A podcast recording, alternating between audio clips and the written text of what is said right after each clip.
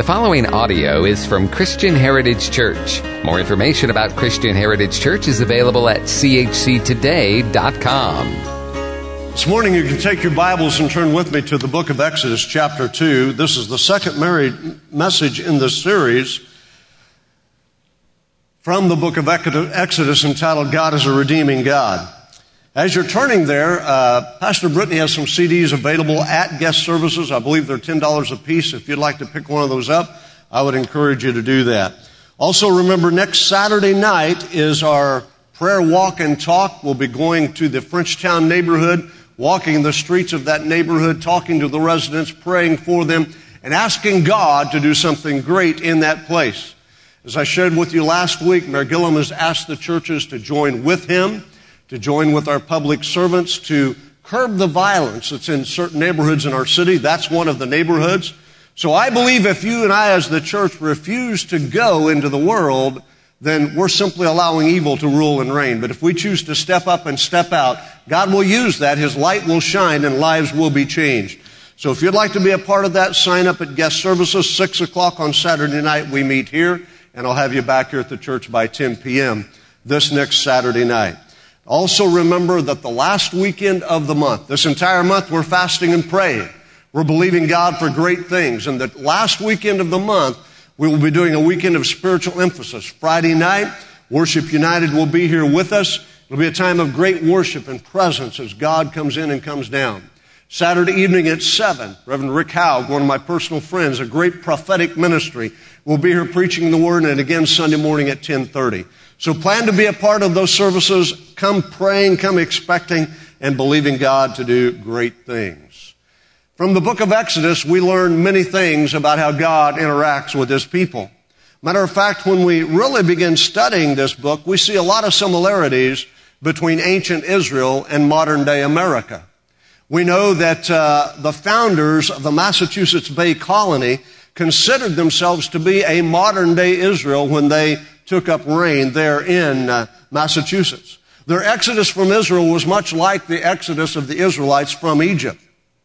They considered the New World or America their promised land. When you look at it, you realize that even Thanksgiving, our holiday, is modeled after the Feast of the Tabernacles. When you dive a little deeper, you'll see that they named their cities and their towns after cities and towns in Israel such as Jericho and Jordan and Salem and Canaan and Goshen. They named the mountains they found and discovered in the new land after mountains in Israel as well. They named them Mount Gilead, Mount Hermon, Mount Ephraim, Mount Moriah, Mount Carmel, Mount Zion. You can see that they named their children Hebrew names. It was Jacob and Isaac and Joshua and Elizabeth and Rachel and Esther. They even taught Hebrew in their schools. If you look a little deeper, you'll find that on the seal for Yale University are two words from the seal of the breastplate of the high priest, the Urim and the Thummim. You'll also see that uh, in uh, Dartmouth University, these words are found in their seal, Adonai or Almighty God. Again and again and again, you see the parallels between ancient Israel and the foundations of our country. Gabriel Sivan, who in the book Bible and Civilization writes these words, no Christian community in history identified more with the people of the book than did the early settlers of the Massachusetts Bay Colony, who believed their own lives were to be a literal reenactment of the biblical drama of the Hebrew nation. I tell you these things to help set the stage and help you understand that the study we're in from the book of Exodus isn't simply something we need to do on Sunday morning, but it has great ramifications for you and I as believers and as America, as a nation.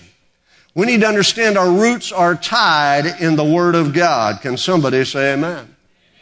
So when we begin studying Exodus, we see things that are relevant and powerful for our lives today. Did you realize when you read the first few chapters of Exodus, no less than 10 times God said to Moses, you say to Pharaoh, let my people go so they can worship me. No less than 10 times. Let my people go so they can worship me. There is a spiritual principle that we need to grasp in that statement.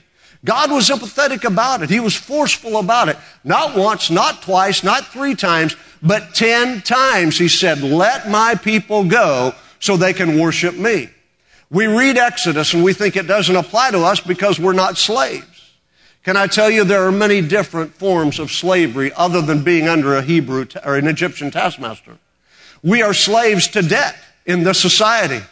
And God would like for us to say, get out of debt, let my people go so they can worship me. Somebody ought to be shouting amen. We need to understand that as long as we are slaves to the lender, we'll always be a servant to the lender. That's what the scripture clearly teaches us. We are slaves to debt in this society. In this society, and more particular, let me boil it down a little closer, in the church, we are slaves to unforgiveness. I remember what they said to me. I remember how they treated me. I remember how offended I was. Can I tell you, the world is filled with individuals who once sat in church pews, but somebody offended them, and now they're harboring unforgiveness. Listen, this is a scriptural principle. It's right out of the teachings of Jesus Christ. When he told us in the Lord's Prayer, Matthew chapter 6, when he said, You should pray these words, Forgive my sins as I forgive those who sin against me. You see, we need to understand that principle. If we want to be in right standing with God, we've got to be in right standing with one another. The body of Christ, people who call themselves Christians, cannot be harboring things of ill will and unforgiveness and bitterness when God is clearly commanding us to do something completely different, but to forgive. They don't deserve my forgiveness. Can I tell you, you don't deserve His forgiveness? If that wasn't a qualifier, that didn't stop Jesus from coming to the cross and dying for your sins. Well, how did Paul write it? He said, while we were yet sinners, Christ died for the ungodly. See, we need to understand we're not the ones who determine I can forgive them or I can't forgive them. You don't know what my daddy did to me. You don't know what my mama did to me. You don't know what my ex did to me. Get over yourself. Let the unforgiveness go so you can worship God. Hear that spiritual principle. Because until you apply it, until you employ it, you will not be in the place where God can move through your life. You say the heavens are brass. God doesn't hear my prayer. Search your heart. I know this is not popular this morning. I understand that. But you understand, those of you who've been here for any length of time at all, I didn't come to be popular. That's not a prerequisite. That's not what I'm looking for. If you don't like me, I'm sorry. I wish you did. But I'm not going to compromise the truth of God's Word to make you feel better about me. Unforgiveness is a huge bondage in the church today. It keeps us from entering in and worshiping the Lord as He wants us to do. I am so ticked. Do you hear that song she sang? I hate that song. I told her I hate that song and she sang it anyway. I am so ticked I'm never going back. Get over yourself. Come on. Are you coming to be pleased or are you coming to worship the King? That's the only question.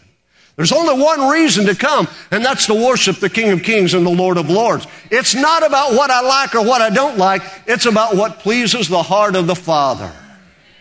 Does it strike a chord with Him? Does it cause Him to engage with me? Unforgiveness keeps us from entering in and worshiping God. It's a huge thing. Some of you in this room this morning, before you leave this place, need to resolve that issue of unforgiveness. You need to come and say, God, forgive me for harboring unforgiveness and bitterness, and then go to that person. Say, God, forgive me. Well, what if they won't? Not your problem, it's theirs. Your responsibility is to attempt it. Your responsibility is to offer that opportunity for reconciliation and forgiveness to flow in your heart and in your life. Debt enslaves us. Unbelief and unforgiveness enslaves us. Worry and fear enslaves us. There's a lot of people real concerned about what's going to happen this fall in the American economy. So much so it paralyzes them. And listen, I've read the books too. I've done the studies too, and I know that things could be disrupted again. But I've got news for you. My feet are planted on the solid rock. My God has already promised I will provide. He said, I'll never leave you and I'll never forsake you. I remember what David of old said when there was a famine in the land. He said, I have already read the book and God said it's not a matter of lack, it's a matter of plenty and my soul will trust in Him. Now, if your trust is in the things that you possess and the things that you have, then yeah, you will be disappointed. When things go south economically. But if your trust is in the Lord, you will never be disappointed. He will always provide. He will always see you through. Does that mean we don't use wisdom? No, absolutely not. We are wise. That's why I told you the first thing get out of debt. It enslaves you. Worry and fear enslaves you. Ask yourself this morning is there anything that's holding me captive? Anything that has me bound? Anything that's keeping me from worshiping the living God? Ten times, God said to Moses, Tell Pharaoh, let my people go so they can worship me. That's the scriptural application before we even get into the message this morning. So now, Exodus chapter 2. If you'll put it on the screen for me, verses 23, 24, the Bible says these words. Many years later, the king of Egypt died. I'm reading from the message. The Israelites groaned under their slavery and cried out. Their cries for relief, their cries for relief from their hard labor ascended to God. The next verse says, and God listened to their groanings. God remembered his covenant with Abraham, with Isaac, with Jacob. And verse 25 says, and God saw what was going on with Israel, and God understood. Father, in the next few minutes, allow these words to be powerful and relevant to every person in this room. I pray, Lord, that liberty and release begin to flow in this house. That we would know and understand you have a plan for us, and your plan is to set your people free. I pray it in Jesus' name. Amen. Last week we talked about point one, and that is the fact that God listened. When the cries of the Israelites ascended unto God, the first thing that the Bible says is that God listened. I don't have time to repreach that point. If you weren't here, buy the CD or the DVD or go to CHC today and you can view them all there for absolutely free. By the way, thanks to Doug Apple who just set up a, an iTunes account for us. Everything in terms of messages and sermons is available there, and it's absolutely free. You can download it to your iPad, your iPhone, your iPod, whatever other i things you have, and take it with you everywhere you go. Absolutely no cost. They're free. So thanks to Doug, Apple, Wave 94 for making that possible. Yeah. Good stuff. Amen. So the second point I want you to remember this morning, number one, God listened. Number two, God remembered his covenant with Abraham, Isaac, and Jacob. God remembered. He remembered his covenant not only to Abraham, not only to Isaac, not only to Jacob, but he remembered his covenant to every person that was in, in Egypt that day. Matter of fact, you can flip back to Genesis chapter 17 verses 7 and 8, and this is what the scripture says. God speaking to Abraham, I'll establish my covenant between me and your descendants after you in their generations for an everlasting covenant. Now, how long is this covenant supposed to last? Everlasting, right? It's forever. It doesn't pass away. So even though Israel had been in Egypt for 400 years, the covenant of God was still true. The covenant of God was still effective. God's promise to Abraham, Isaac, and Jacob, and read it, your descendants after you was still in effect when they were in Egyptian bondage. Go on, it goes on to say these words, and I will give to you and your descendants after, after you the land in which you are a stranger. All the land of Canaan as an everlasting promise, and I will be their God. So notice the covenant is for all their descendants, and the last thing he says in that promise is, I will be their God. Whose God? Your descendants. It didn't pass away. The promise was still there. Even though they weren't living in the promise, the promise was still there. Some of you this morning need to hear that statement. You may not be living in the promise of God over your life, but it doesn't change the fact that the promise is still there. His promise to you is everlasting. It does not pass away. Matter of fact, this thing of Egyptian bondage, it didn't take God by surprise. He wasn't shocked that suddenly 400 years after their deliverance, after the salvation from famine by going to Egypt and Goshen, now they're slaves. It didn't shock him at all. Matter of fact, he prophesied it to Abraham Find it in Genesis chapter 15 verse 13. Then he said to Abram, know certainly that your descendants will be strangers in a land that is not theirs and will serve them and they will afflict them 400 years. You see, this is what you need to hear this morning. So many of us think God doesn't know where I'm at. He doesn't understand my situation. He doesn't know what I'm going through. Can I tell you, before you were ever born, God knew where you were going to walk. He knew what you were going to encounter. He knew what you were going to face. And when you look at Exodus chapter 2, the first few verses, you will see that before they ever went to Egypt, God had an answer. God had deliverance. says these in verses 1 and 2. The woman became pregnant and had a son. She saw there was something special about him. That's talking about Moses. So before the Israelites began to cry out, God had an answer. God had a plan. In your situation today, before you've ever lifted your voice and said, God help me, God already has an answer. He already has a way of deliverance. He already has hope to give to you. Oh, you need to know it and understand it this morning. He listens to you and He remembers the promise of God over your life. He remembers. He remembers. I love it. When I see that story, it tells me that before I even know I have a problem, God has a solution. Before I ever receive a diagnosis, God has the healing. Before my bank account ever runs dry, God has the money I need. Before my relationship is ever in trouble, God is the great counselor who speaks peace into that situation and gives me hope for today and tomorrow. Before I even know I have a problem, before the sky turns black, before the storm clouds roll in, God has a solution. You and I need to understand that. That needs to get into our spirit. We need to grab a hold of that. Paul said it this way in Romans 11, 29. He said, the gifts and the calling of God are without repentance. That's the King James. Newer versions translate the word without repentance, those two words, to irrevocable. I like irrevocable because irrevocable means it cannot be changed. Irrevocable means it's final.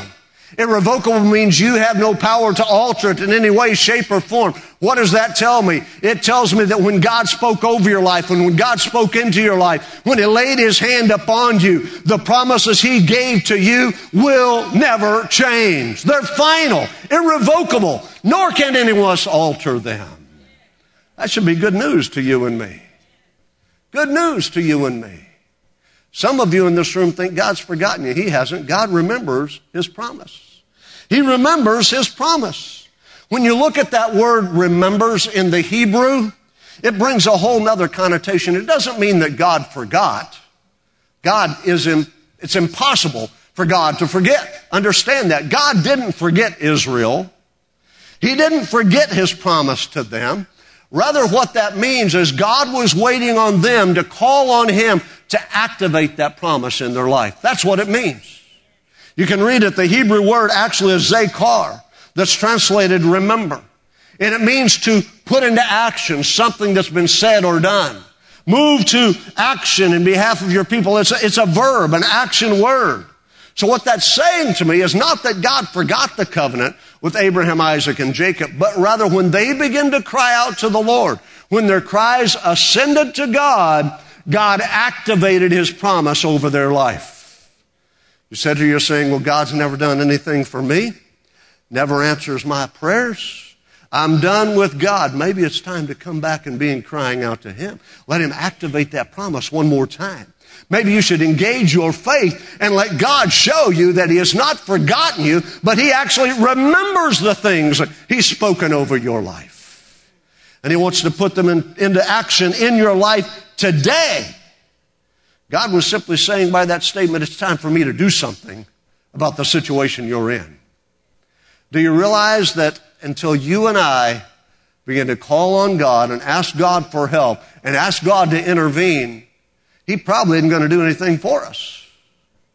It's up to you and I to call out to Him and ask Him to move in our lives. Ask Him to do something for us. Ask Him to intervene. To ask Him to activate the promise you have spoken over me in my life today. Some of you in this room need to understand that and apply that in your life this morning. You need to activate the promise of God one more time. You say, well, that's all Old Testament. I'm sure I believe, not believe that. I'm a New Testament believer. Glad you said so. James said it this way in James 4 2. You have not because you ask not. Jesus said it this way in Luke chapter 11. He said, ask and you shall receive, seek and you shall find, knock and it shall be opened unto you because the one who asks will find. The one who seeks will receive. The one who knocks will find the door is open. What's the principle? The principle is when we begin asking, it activates the promise of God over our life. It allows God to move in us and among us and do what His promised to do. Now listen to me. You got to ask the right power and the right person. You can't be asking your mom and your daddy, they can't help you. You can't be asking your boss, he can't help you. You can't be asking the counselor, they can't help you. You've got to ask God. Because God is the one who has spoken the promise over your life. And God is the one who will move in behalf of your asking. Stop asking in the wrong places. Stop looking in the wrong circles. Start seeking out those things that will not give you the answer that you need and ask God. If I need $100,000, I'm not going to go down here on the corner of Monroe and Sharer Road at the quick stop and there's some folks that stand out there under the shade tree that don't have a home or a place to live. I'm not going to walk up to one of them and say, man, can you loan me $100,000? That'd be pretty stupid, wouldn't it? That's absolutely foolish. If I need $100,000, I'm going to go find somebody that I know has a lot more than $100,000. I'm going to find somebody that has a million dollars. And I'm going to say, Mr. Jody, I need to borrow some money, man. Can you help me? Will you be my brother? Will you float me a loan? I don't know when I can repay it. I don't have any money. That's why I need it today. But Mr. Jody, will you loan me a $100,000? And he says, yes. Hallelujah. You see, friend, we have to ask the right person. We have to ask the right power. We have to ask the right entity. So when we're asking, we have to ask the Father. And when we ask the Father, it activates His promise over our life. It causes Him to move in our behalf. It causes him to stand between us and the problem and say, you aren't going to touch my son without coming through me. Oh, come on, somebody. You need to hear it. The God I serve stands in your behalf. He places himself between you and the enemy and he says, you're not going to touch him without coming through me. He is mine. I bought it. I paid for him. I've written my name on his heart and his life. There is no weapon formed against him that is ever going to prosper and every tongue that rises is going to be pulled down in condemnation because He is mine. Who are you asking? Who are you asking? You need to ask the right person. Quit looking to the left and to the right. Quit looking out here. Quit looking behind you. The answer is there. How did David say it? He said, when my heart is overwhelmed, lead me to the rock that is higher than I. And I will lift up mine eyes into the hills from which cometh my help. My help is the maker of the heavens and the earth. Oh, come on, somebody. It's time to start asking, asking, asking. Ask the Father to activate that promise in your life. Stop moaning. Stop groaning. Stop complaining. Stop criticizing and begin asking how much more will the Father give? That's the last part of that passage from Luke 11. How much more will the Father give? Ask and you shall receive. Seek and you shall find. Knock and it shall be opened unto you. And when we ask, we receive. It activates the promise of the Father over our lives when we assume a position of dependency on Him. Listen, it's not about you. It's not about me. It's not about my education. It's not about my talent. It's not about my ability. It's about the fact that without Him, I can do nothing. Nothing. Nothing. I need the Oh, I need you. I wish I was one of those preachers that could sing and preach. I'd be singing right now. But we don't want to do that, do we? No, we don't want to do that.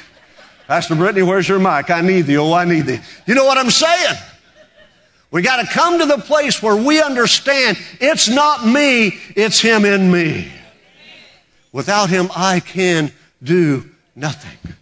He must increase, I must decrease. It's in that position of asking, that position of dependency, that we come to realize and know and understand how great our God really is.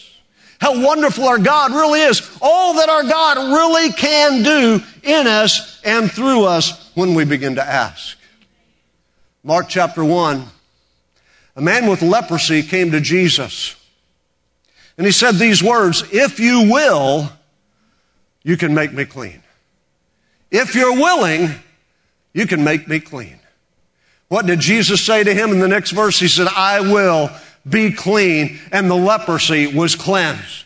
Listen, when you come to him asking, Lord, I need your help. It's not a matter of will he do it. He's already declared his will over your life. He said, I will save you. I will forgive you. I will heal you. I will comfort you. I will keep you. I'll be a friend that sticks closer than a brother. I'll fight your battles for you because I am the lion of the tribe of Judah. I will be your strength in the midst of your weakness. I will be your direction in the middle of your chaos. Oh, somebody understand it's time to ask. It's time to ask. It's time to ask. He began to ask. Mark chapter 2. There were four guys that had a friend that couldn't walk. He'd been lame all his life, paralyzed. They wanted to get him to Jesus, but you'll find that in that story, there were so many people already there asking that they couldn't get to him. So the Bible says the four of them didn't just say to him, sorry buddy, it's not your day.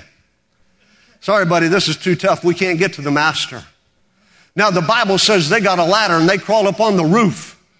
And they tore the roof apart where over where Jesus was teaching. And the Bible said they used ropes, one in each quarter of that man's cot, and they lowered him down in front of Jesus. And when that happened, they were saying, He needs your help. Oh, they didn't say it verbally, but they were saying it by their actions. Come on, folks. There are times we need to put our faith in action, put legs to our demands, and let God do something in us and through us. Why are we going to Frenchtown Sunday night, Sunday night, Saturday night, pardon me, maybe Sunday night too, who knows? Saturday night, it's because we're putting legs to our faith. I'm not going to just sit here on Sunday and Wednesday and tell you we need to do something to reach the world. We're going to do something to reach the world. We're going to do something to intervene in this culture, in this society. We're going to do something so that the violence and the killings and the stabbings are stemmed by the power of a living God. You say, well, that scares the bejesus out of me. Well, good for you. Because if you can do it by yourself, you don't need Him, do you? It's time to recognize when we begin to ask in a position of dependency. He comes to our aid and comes to our rescue. Mark chapter 5, verse 28. There's a little lady that heard all about Jesus. And she said, you can read the story, she had spent all of her money with doctors and it was no better. But when you read it in chapter 5, you'll see these says, she said, if only I may touch his clothes, I'll be made well. What was she doing? She was putting legs to her faith. See, she just didn't just stand behind the crowd because when you read the context, there was a huge crowd surrounding him. There were people all around. She couldn't get through, but she said, I'm not going to be denied. If I can just touch his clothes, I'm going to be made well. Or are you that desperate for a touch from the king?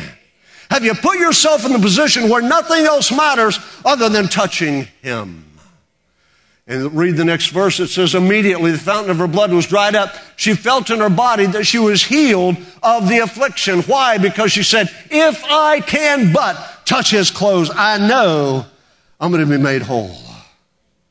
You see, when we ask, it activates the promise of God over our lives. When we ask, it causes God to move in our behalf. When we ask, He begins to come into our realm and prove to us again that He is more than able to do exceeding abundantly above all that we could ask or even begin to think according to the power at work in you and me. When we ask, we trigger a response from God. See, God can't escape His faithfulness. If He promised it, He's going to do it. If He spoke it, it's going to come to pass. God will always be faithful to His promise in and over your life. Now the Israelites begin to ask. Their cries ascended unto God, is what it tells us from Exodus chapter 2. And when their cries ascended unto God, God activated that promise to Abraham, Isaac, and Jacob. He remembered his covenant. I love that word covenant. I love it. It means a guarantee. It means it will never pass away. It means it's signed and sealed and delivered, and it doesn't matter what's happening out here, the promise is still true over your life. When we read that scripture, we realize that the promise, however, was only fulfilled in one place.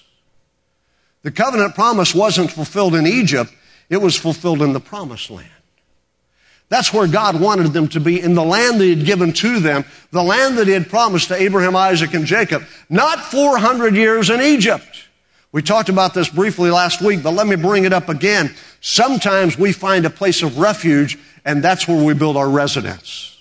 Egypt was not to be a residence, it was a place of refuge. It was a place of respite from famine. It was a place of provision for a moment. They were never to be there 400 years, but the only way to get them out of Egypt, the only way to make them remember the promise of God was when pressure began coming against them. See, we make a place of refuge and then we get comfortable. Don't build a, a, a, house in a place of refuge. Pitch a tent because that's not where God has you staying. He's moving you on and moving you forward. This is just for a moment, then move into what God promised you. Very good preaching, whether you know it or not. The promises are only fulfilled in the promised land.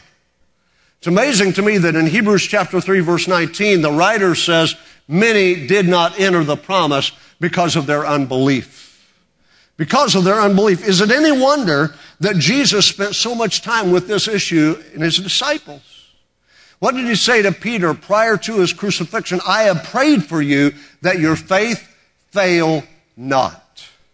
That your faith fail not. What did he say to Thomas? Touch my hands. Touch my side. Because it was an issue of faith of believing what God had promised. It's so critical that we understand God has given His Word and we have the ability to stand upon it. God remembers.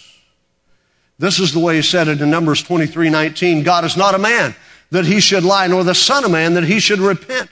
He, has He said and will He not do? Has He spoken and will He not make good? God remembers. God remembers. Maybe you're in this room this morning and you're waiting on God to do something for you. Can I ask? Have you called upon Him? Have you asked Him for His help? Or are you still looking at every other situation, every other person who really can't help you? See, the book of Exodus is the story of a redeeming God. A God, when his people ask, steps into the midst, steps into their presence, and brings them out of bondage to a place where they can worship him. Maybe you're in this room this morning and you're waiting for that promise of a restored relationship to be enacted in your life. Maybe you're waiting for that promise of health and physical healing to be enacted in your life. Maybe you're waiting for that promise of peace and joy and happiness to be fulfilled in your life. Maybe you're waiting for that promise of financial plenty to be filled and completed in your life. Let me tell you, those aren't Christian fairy tales. It's the promise of God for you and I today. So when I read Exodus chapter 2 verses 24 and 25, I hear that God listens and then I hear that God remembered. God remembered. What did he remember? He remembered his promise over their lives. So I've come to tell you this morning that when you lift your voice to the King of Kings and when you begin to invoke the Word of God over your life, and you begin to ask God to come into your life and to come into your heart and help you in your situation, He remembers the promise over you that I will never leave you nor forsake you. The promise over you, He who hath began a good work in your life will perform it until the day of Jesus Christ. He remembers His promise over you. And I have sent my word and healed them. He remembers his promise over you. Though your sins be as scarlet, they shall be white as snow. He remembers his promise over you. When you're weak, then I'm strong. He remembers his promise over you. Heads are bowed and eyes are closed across this place this morning. The promises of God are waiting to be fulfilled in response to you asking. You don't have to leave this place like you came this morning. You don't have to leave this place wondering, am I going to make it? Wondering, when I die, will I go to heaven? Wondering, can I ever be forgiven for the things that I've done? You can leave this place this morning free. Free to worship. Free to know Him. Free to live for Him. Free to serve Him. Free to be what God has created you to be. And free to walk into the promises He's already spoken over your life. You're in this room this morning as heads are bowed and eyes are closed. And you say, Pastor, I need Jesus in my life. I need Him to forgive me and to cleanse me. I need Him to do a deep work in my life, to change me, to transform me. I want to know that God has spoken something over my life that I can hang my hat on and live my life by. I need Jesus to come into my heart. That's you. As I wait just a moment, that's you. The Spirit of God is talking to you already. He prepared this moment before you ever got up this morning. He prepared this moment for you to encounter Him and for your life to be changed. So, right where you sit, you say, That's me. Would you slip up your hand and say, Pray for me? I need Jesus in my life. I want Him to forgive me. Yes. Someone else. I want Jesus. To, yes, yes, yes. Someone else. I want Jesus to come into my life. Yes. Hold your hand up for just, and let me see it. Anyone else as I wait another moment? Yes, sir. Yes, sir. Anyone else? As I wait another moment, yes. Everyone with your hand raised, stand right now. This is courage. This is faith. This is putting legs to our faith. If you raise your hand, stand with me. We're the only ones standing in this place. Amen. Come on. Rejoice in Him. Rejoice in Him. If you raise your hand, I want you to come right now. Meet me right down here. I'm going to pray with you. If you raise your hand, come. Step out to that aisle and come. Come right now. Yes, from the front, from the back, from every side. Come on. God wants to welcome you. Jesus wants to receive you. He's going to cleanse you. Praise God. If you need Jesus in your heart, come right now. Come on. Anyone else? Anyone else? Church, stand with me to your feet. Come on, welcome them. We're going to pray a prayer this morning. The Bible says the angels rejoice when people come to the kingdom of God.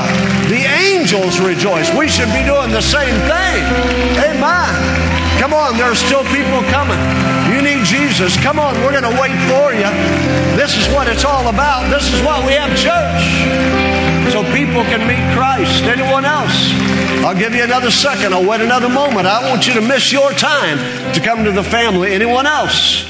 All right, everyone standing here, look at me. I'm going to lead you in a prayer.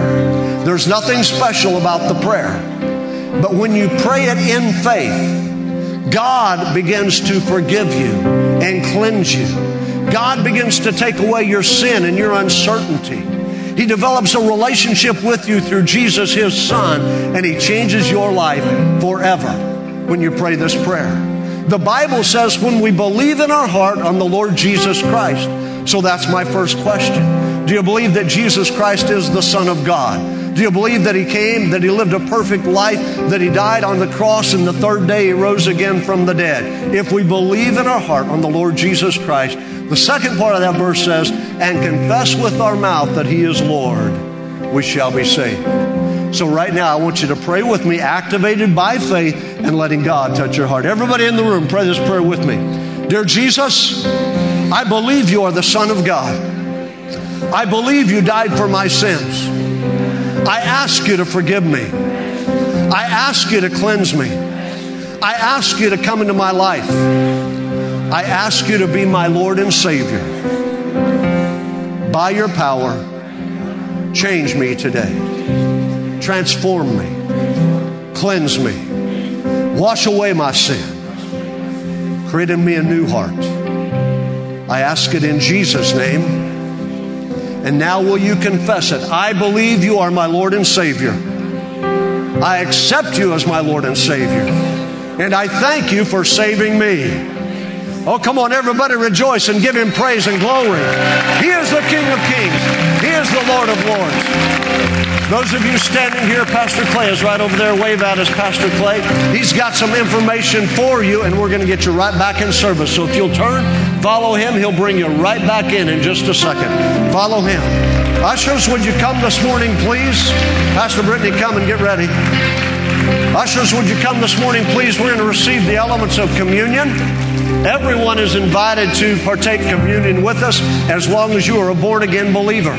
When you know Christ as your Savior, then we come to the communion table knowing that He is the God who's more than sufficient to save us, to forgive us, to heal us, to do all that we need in our lives. So this morning, we're going to take communion, thanking Him for what He did for us at Calvary. So as you receive these elements, Pastor Brittany, come and sing it out. I ask her to sing this song because of the lyrics and the words. Sing it out with us this morning. Thank you for listening to audio from Christian Heritage Church, located in Tallahassee, Florida. Feel free to give copies of this message to others, but do not charge for those copies or alter the content in any way without permission. For more information about Christian Heritage Church, please visit us online at chctoday.com.